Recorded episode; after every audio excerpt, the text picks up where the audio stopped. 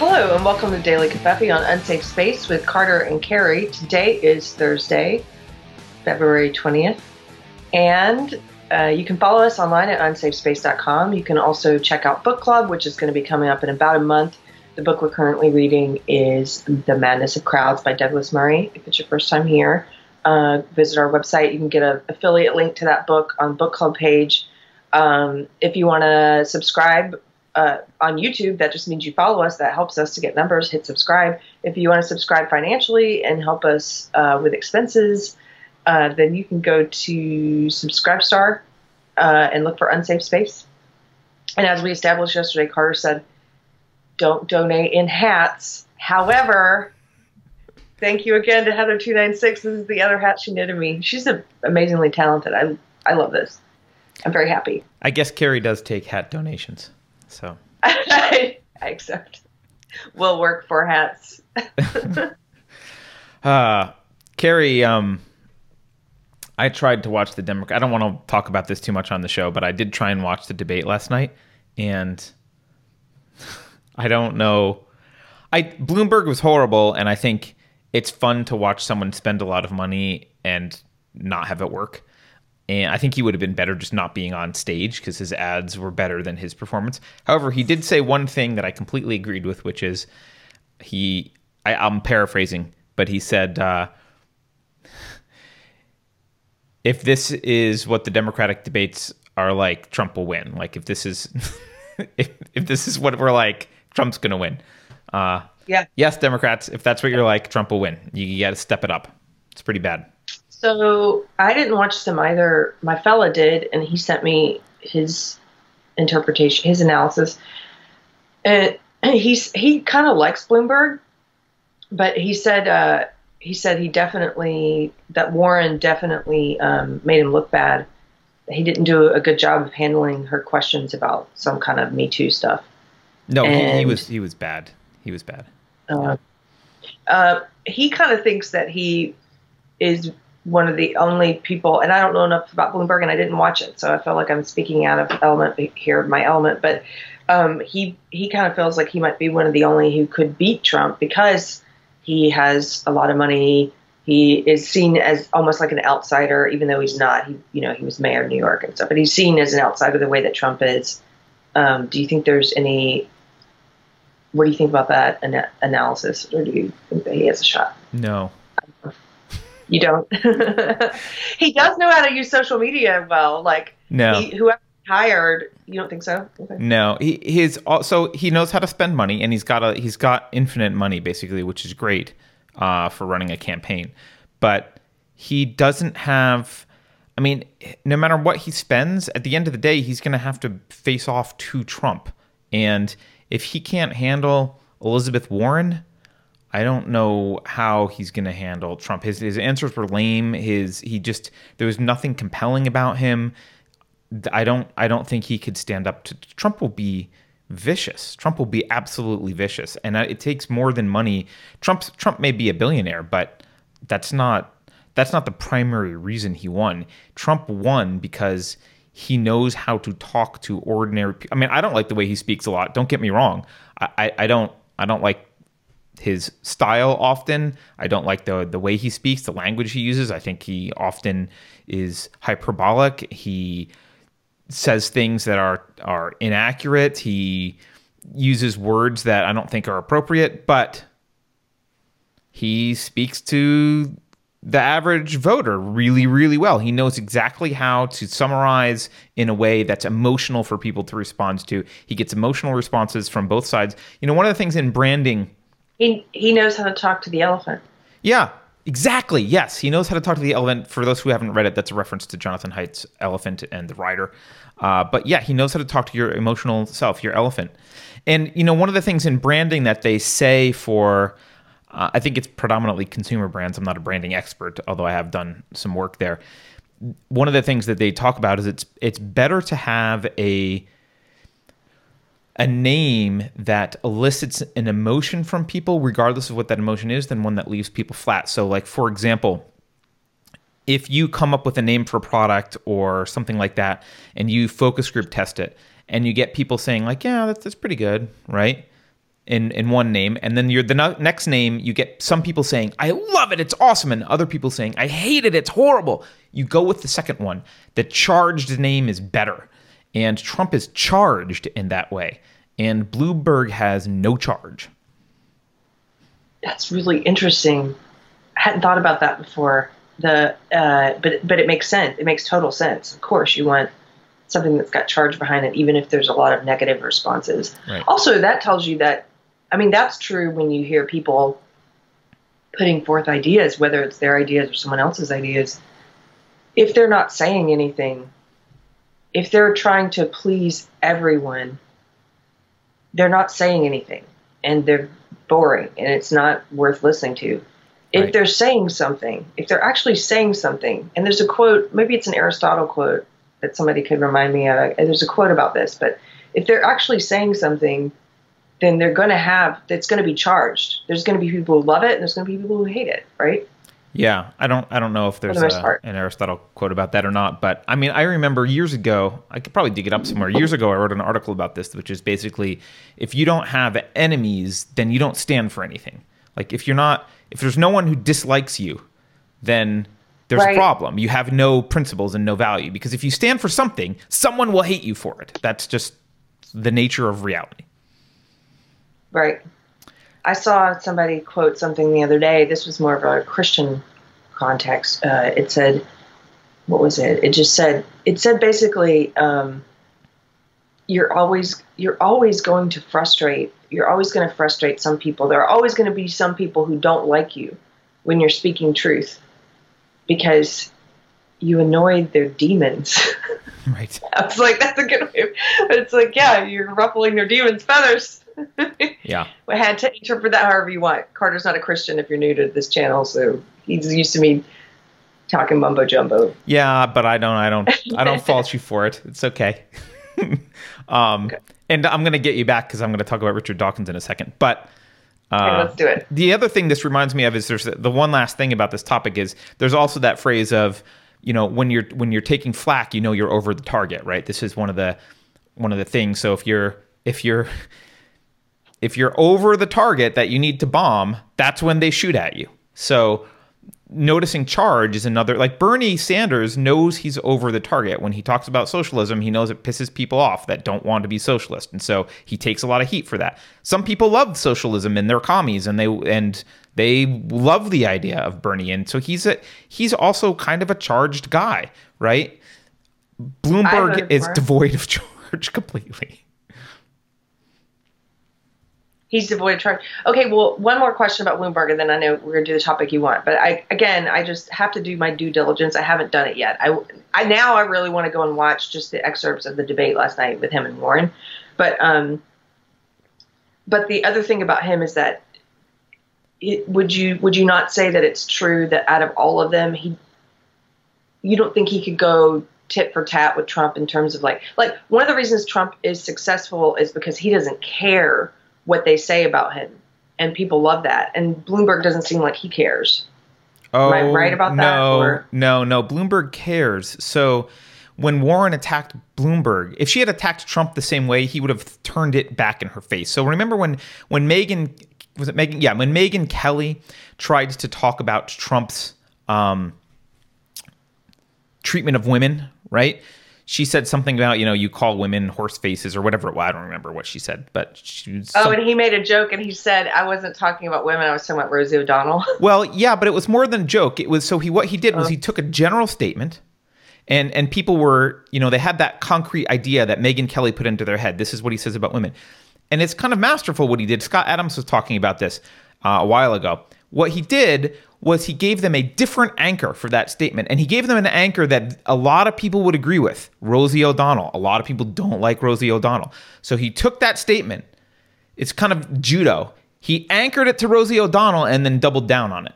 And that totally diffused Megan's ability to argue. Even if she was like, well, it wasn't just Rosie O'Donnell, it wasn't just Rosie O'Donnell, which I think she said. By that point, the audience was just focusing on Rosie O'Donnell, and they were kind of like, yeah, she's obnoxious, whatever, let's move on. They didn't want to hear the rest of it. That's a move that Bloomberg is, it's just beyond Bloomberg. He he was on the defensive and arguing about N D As and like just saying wishy-washy, m- milquetoast weak stuff. There's like no way, no way. It, Warren against Trump would be actually much more interesting because I don't think she would back down either, and Trump would have to uh, come out strong, and it it might be, you know, fisticuffs might be involved, but it, Bloomberg's just kind of a wet fish, and he have he had no ability to defend himself. Interesting. Okay. Well, thank you for your opinion and your analysis. You get what you pay I'm for it. I'm not that. a political analyst, so, you know, I know. I, I'm the one who thought Kamala Harris might do well, so, you know, take that for what it's worth. I thought Beto was going to do well. Thank yeah. goodness he yeah. didn't. Well, who knows? So uh, I, this is not the main topic, but I just want to bring this one little thing up because you mentioned something the other day that I had been pondering a lot. And actually, I was thinking of this other thing when you used this phrase. Uh, you used the phrase uh, reading comprehension failure. Like you would say something and someone was, was reacting to something that wasn't what you said. There's more of that happening this morning in my friggin' Instagram, but go ahead. It happens all the time. That's why I mostly don't, I, I'm, you know, sometimes I spend a little time on Twitter. I did today, but usually I'm, I stay away from this stuff. But uh, this, this latest one that I've seen going around, and I'm I'm quoting Richard Dawkins. I'm going to use Richard Dawkins as an example pre- precisely because he's an atheist, which I mean, which I know makes him not in, you know, uh, on the right. And I disagree with his politics here. I mean, not this particular politics that he's about to say. I agree with this, but I disagree with his politics. So what he says is, it's one thing to, to deplore eugenics on ideological, political, moral grounds. It's quite another to conclude that it wouldn't work in practice. Of course it would. It works for cows, horses, pigs, dogs, and roses. Why on earth wouldn't it work for humans? Facts ignore ideology. Now, what do you hear him saying there, Keri? So he's saying something descriptive, not prescriptive. He's saying uh, it would work. Let's not pretend it wouldn't. And I bet you, let me just guess, I haven't read this tweet or no, I don't know anything about it. Let me just guess. They mistook something descript, descriptive text saying, this is a fact, I observed this or whatever. And they mistook that for him saying, we should do eugenics. Let, I'm prescribing this for all of us. I really think we should have a little bell I can ring when we do these things because you got it right. Again, yes, of course. Of course, that was the reaction. Richard Dawkins is pro-eugenics. No. By the way, By the way, somebody's going to cut up this episode, somebody who hates us, and it's just going to be me going, we should do eugenics. Yeah, you're totally screwed. Yeah. She, Carrie Smith is a eugenicist. Nazi. It's so stupid. Oh, crap. Okay. I guess they'll cut that okay. part up, too, because I just admitted you were a Nazi eugenicist. Oh, well. Um, yeah, so this was this, but Twitter went crazy, especially people on the left. Which is weird, because I think he is on the left, but whatever. I Actually, I think the left also hates him. I, I, maybe he's out on... Yeah, he's on his own. He's on. He's out of. He's out of the. Uh, well, I know he's been put in the left's uh, virtual gulag before. They, yeah, because he criticizes he, Islam. Yeah, they like to eat their own, and he's been eaten once or twice. But yeah. So anyway, yeah, they went. They went crazy. They yelled about. Uh, they yelled about him supporting eugenics. He even clarified. He has another tweet here that says, "For those determined to miss the point, I deplore the idea of eugenic policy. I simply said deploring it doesn't mean it wouldn't work." Like that. How clear could you be? He's absolutely crystal clear. Yep. And yet they still refuse to hear what he's saying. Yeah. And and just to be clear, he didn't say this, but I'm going to say this. Uh, eugenics kind of has worked on humans. I mean, eugenics is just natural selection. That kind of has worked on humans. That's why you have variability of... traits in both physical, like you have genetic variability of like susceptible to uh, disease susceptibility, adaptation for climates. You have, uh, it's why if you do a lot of cousin marriage, you end up with lower I Q in that group, uh, which I think happened to the royals in the, in the, in Europe a lot because there was a lot of intermarrying. It certainly happened to certain Muslim cultures that do a lot of intermarrying. So like, dysgenics happens, eugenics, like this is just how natural selection works. This is just genes. That's how it works. Should we do it? No. No. No one's saying we should do it. Would it work? Yes. It would work. It would it would accomplish something. Things would change. It's so weird how people are, I mean, they're just so, they're so ripe to get offended. They want to be offended so bad that yeah. they de- are determined to hear you saying something you're not saying, even when you clearly say, I am not saying that thing that you're saying here. Let me clearly say the opposite. So it's, there's no mistake. Right. And they're like, you said the first thing. No, I didn't. Right. In fact, there's a, uh, someone else points out on Twitter that mate choice is just intuitive eugenics. Absolutely. Who you marry and have children with is your own personal eugenics program. That's what that is. That's interesting. Anyway, um, that's not the main thing I want to talk about. The main thing I want to talk about, Keri, and I don't know how much you've seen this. Have you seen the latest uh, developments in the Julian Assange stuff?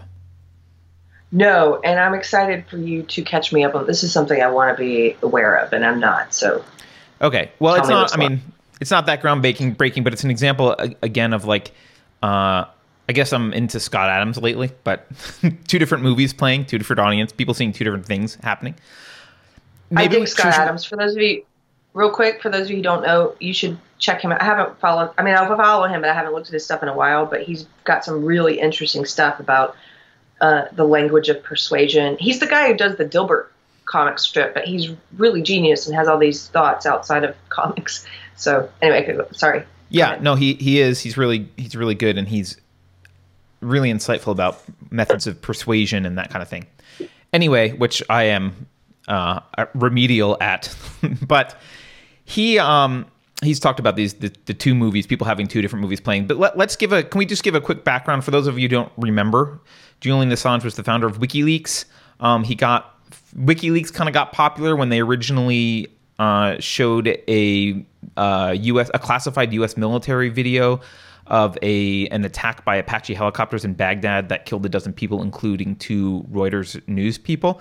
Um, and so, and then, and then he got famous. I mean, many things kind of made WikiLeaks famous. One of the more recent ones, and the one that's related to this, is the publishing of the D N C emails. Remember, the D N C had their server, quote, hacked or whatever it was, and emails were released. This is when we learned things like Donna Brazil collaborating with C N N to screw over Bernie and make sure that Hillary would have the nomination. Um, we learned...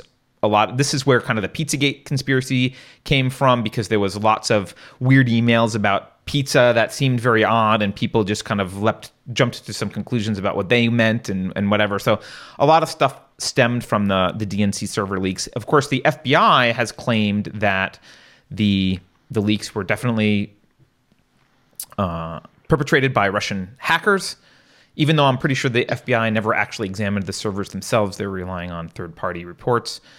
Who, the D N C wouldn't let the F B I look at their servers. Right. The D N C right? paid for third parties to jump to to um to look at the servers and come to conclusions, and the F B I supposedly read the reports and drew the conclusion that it was Russian hackers. I don't know who it was, but that I'm just giving this is a the status. And of, but but here's the here's the twist. Assange claimed that it wasn't Russian hacker. He claimed that he didn't get the emails from Russian hackers.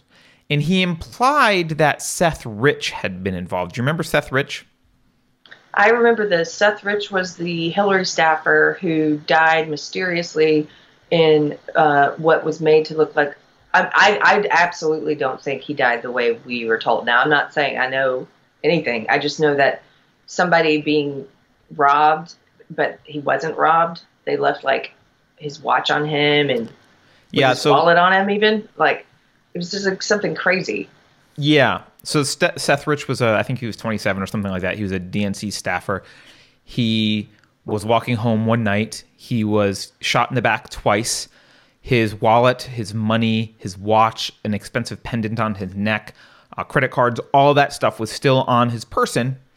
And his death was ruled a botched robbery. May have been a botched robbery. I'm just, looks odd, right? And so...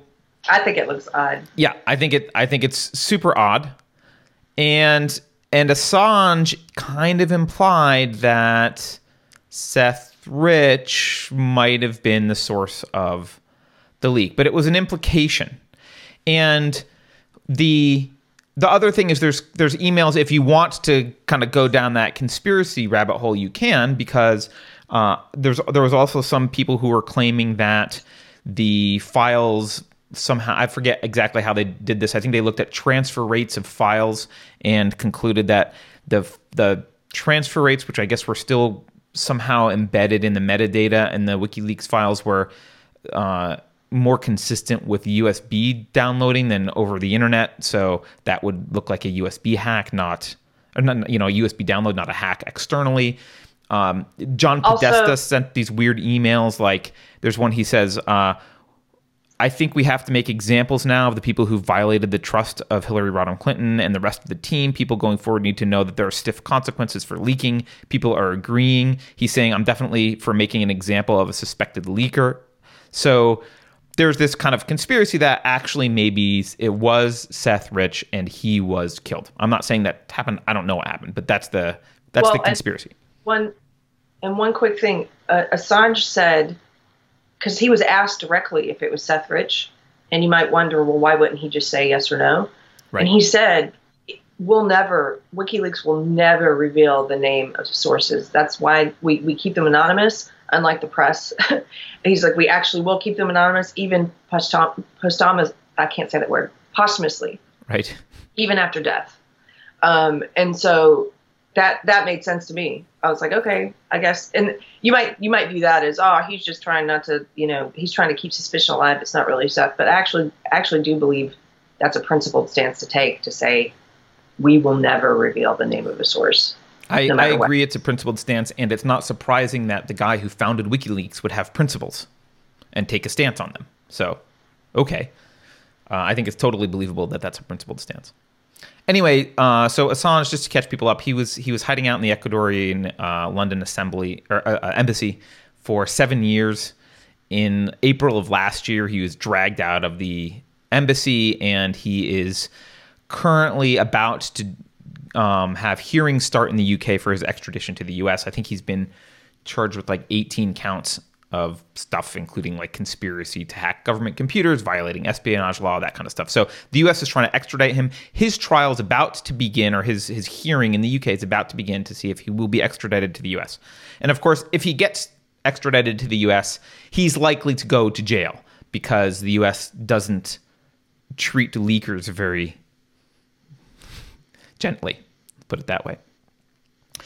What came out in this hearing, though, is a former Republican Congressman, Dana Rohrabacher. Do you know who Dana Rohrabacher is, Keri? I no. don't. He's a guy, he's a, he was a congressman in California. I actually knew the name because he was famous as one of the only Republicans pushing legalization of marijuana. So he was kind of a offbeat Republican in that respect. And it came out that he visited Julian Assange in twenty seventeen.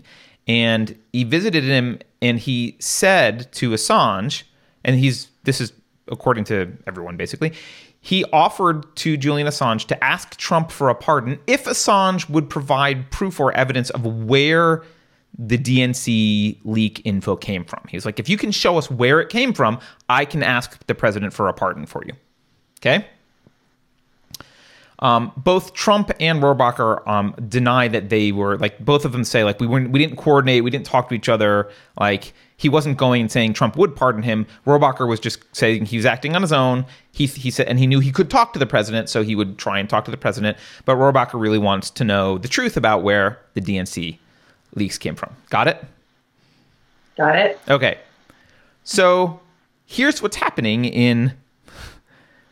In the world where there are two completely distinct movies. So on the one side, and, and I'll, this is, I'll throw my, you know, I'll let my bias out here. On the one side, there's people who are saying, hey, actual proof about the D N C leak, regardless of what that proof shows, like I don't care whether it's the Russians or whatever, but if we have proof about what the leak is, mm, that might be actually worth bargaining for. And I especially am on that side because I'm skeptical of any of the charges against Assange in the first place and whether they should be leveled. So, you know, I'm not sure he should be even charged with any of this stuff anyway. So if we can get real information about how a major U S political party was hacked, that would be helpful. Like, I, the truth is helpful. So that's one that's one kind of reaction and narrative. But the other reaction that people are having, the other way that this narrative is being told is, uh, I'll characterize it more as the left, but this reaction is, well, Trump is dirty. He's trying to get Assange to say that the Russians didn't do it, and he sent his minion, Dana Rohrabacher, over to uh, over to the U K to try and coerce or to try and convince Julian Assange to say that Russia didn't hack it, because we all know Russia did hack it because Russian collusion and Trump and blah, blah, blah. Those are the two narratives. Well, that narrative is dumb. I mean, I just think it's dumb because we all, because Russian collusion wasn't proven, and it was a big, as Van Van Jones said, a big nothing burger, waste of time, distraction. Um, and so, but the people who who believe that, who believe that that that that's that he colluded or that that's real, like, I guess it makes sense to me that of course they would view it that way. Yeah. So that, I mean, that would be the movie that they're watching. Right. Right. And so, I mean, you know, that's that's really the only news. I just noticed the two different movies, and I thought it was interesting. And I think it will be interesting to watch what happens with the Julian Assange hearing over the next uh, few weeks, because I, re- I probably, probably a lot of people who watch this show might disagree with me. Although, I don't know, we have a lot of liberals who are have left the left who watch also, so maybe there'll be some more agreement than I thought. But I...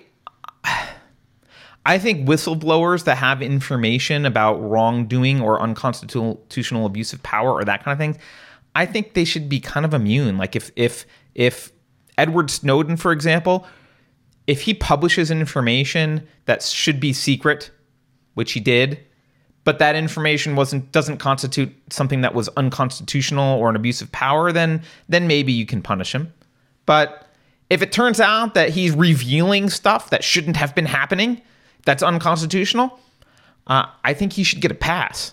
Because, and and I'm and I'm curious about why people don't think this, because both sides, I was thinking about this, Keri, both sides distrust the government. You've got the the people on the right who, I'll call them on the right, who are generally kind of drain the swamp, right? The the deep state. And in that sense, I agree with them. I, I'm against the deep state. I do think it is an entity. We've talked about this before. So they don't trust government agencies, but on, but on the left, they also don't trust. They think that there's, you know, Trump is corrupting people, and there's these corrupt, you know, whenever a Republican does something, they think the Republicans are corrupt and using the system, and so they don't really trust government either. I don't really understand well, why, like, both sides should be for whistleblowing, right? Well, before Trump, remember this. It's it's hard to remember because things change so quickly now. Um, but before Trump, it was the left. It was us. It was my side that was talking about deep state and talking about the yes. push to this illegal war, this war based on lies about yellowcake, and the deep state pushing for that war in collusion with the media. C N N and the C I A sold us that war, and progressives, rightly so. And Dennis Kucinich still talks about this. Dennis Kucinich, who's a progressive, he still talks about the deep state. That Now it's almost become a dirty word that leftists that leftists won't say because uh, people on the right use it. It's like, why can't you buy, why can't you celebrate your common ground instead of like saying, oh, you're using that now, then we won't use it. Like, you know, Keri, you that, that, I gotta say, as someone who was a libertarian for a while and then and then an, an anarchist, I. I, re- I really like what you're saying, because when I was on the on your side, when the deep state was like, let's go to war and let's do all this stuff, like, it was yeah, the, the people on the right who thought I was a weird conspiracy theorist and horrible because, like, how could I, you know, you're a crazy leftist for thinking that there's a conspiracy. And my views have not changed, but now I'm crazy on the right for thinking that it's the same conspiracy, the same thing. Now it's like, now I'm on the right, I guess, because I said the same thing I was saying fifteen years ago that the people on the left were saying with me. They've just changed. Yeah, it's that's that's when you see uh, people who, who are so partisan, they put their party and their whatever their party's narrative is at the time above everything else, and they don't. It's like your your rule about um, universality or, or applying universal principles.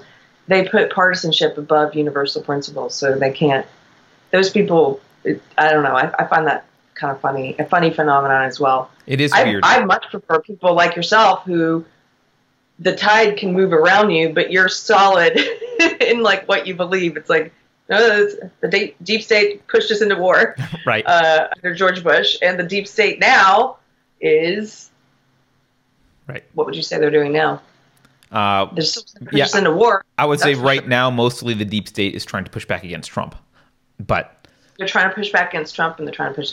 And I think the reason, tell me, I'm I'm a little um, unschooled on this, but I think the reason they're trying to push back against Trump is just because they view him as someone who they can control him, but not like they can a system guy. You know what I mean? Oh yeah, I think it's I don't. His policies actually are not much different than predecessor policies. Now, granted, what is considered acceptable policy has changed and moved much farther to the left. So granted, that has happened. So there's some disagreement with policies that Trump has that wouldn't have been disagreed with when Obama or his predecessors, predecessors did them. But that might be partially that, you know, standards have changed. So that, that could be part of it. But I think the main reason is, and I think it's also the main reason most people that voted for Trump voted for Trump. I think the main reason is He Trump is very clear about fighting the cultural war and very clear that he is outside of the what we'll call the cathedral, the media and state kind of and, and academia, that whole cathedral, that cabal of shared ideology. And he's very he's he's placed himself very explicitly against that and outside of it. And that's scary to an entire apparatus that's set up around kind of this ever-expanding, growing control to have the person suddenly, quote, in charge come in and say, hey, we're going to dismantle this crap. That's uh, that's not the kind of person they want. They would prefer someone that they can work with and compromise and, and you know, bring into their little cabal. And Trump, I don't think, has made himself available for that, which I think is why people like Trump. Yeah, I think I think you might be right. I don't know. Um, okay, well, we, we can do a short one today. I know somebody was asking for a short one recently in the comments. Not that we always bend to the comments, but yeah, we did used to try and keep these to thirty minutes. So um, thank you for updating me on Julian Assange. I haven't been paying attention to that. Yeah, no, no problem. And, you know, I can I just, this I want to say something to people on the right who I'm sad about their lack of support for Snowden and Assange. Mm-hmm. Imprisoning, imprisoning whistleblowers is, who who are kind of needed in society to keep a check on government power, it's not patriotic to do that. It's not patriotic to throw someone in jail for exposing unconstitutional abuse of power. So that's a that's an emotional sp- response because your your deep state has ginned up this fervor about hating on people who expose their wrong deeds, but those people are being patriotic. It doesn't mean they don't love their country or or want their country to be live closer to its ideals. Quite the opposite. It means they're willing to stand up, and when they see something that is unconstitutional, and Edward Snowden comes to mind here specifically, it's it's heroic to stand up against that. It's not it's not traitorous. No, they're um They're beholden to the Constitution. They're putting the Constitution above the state. Which which it is fundamentally and should be. All the legitimacy of the government, the government isn't automatically legitimate. I mean, as an anarchist, I would argue it's not anyway, but that's a separate issue. Even if you're like a small government person, which I think a lot of conservatives think of themselves as smaller government people, the legitimacy of the state comes from the Constitution. So that's what needs to be supported, not whatever apparatus is in charge right now, not N S A because they're cool and they make spy movies. Like that's we don't care about the N S A or the C I A or or even the military generally. They're not the primary. They're not the primary pillars of the country. It's the principles. It's the Constitution that gives the country legitimacy, not men with guns and people really good at listening to your phone calls. All right. We we we can stop. We can end the show. Uh, I just wanted to throw that one last thing out. So thanks for watching. And please don't forget to go to unsafespace dot com slash, I think it's slash shop, and store, something like that. It's on the front page. And you can buy merch. You can buy merch from us. And that's a fun way to support the show also. Keri, any last words? Uh, thank you guys for joining. Uh, please hit like on the video, subscribe, and tell a friend about Unsafe Space. See you later.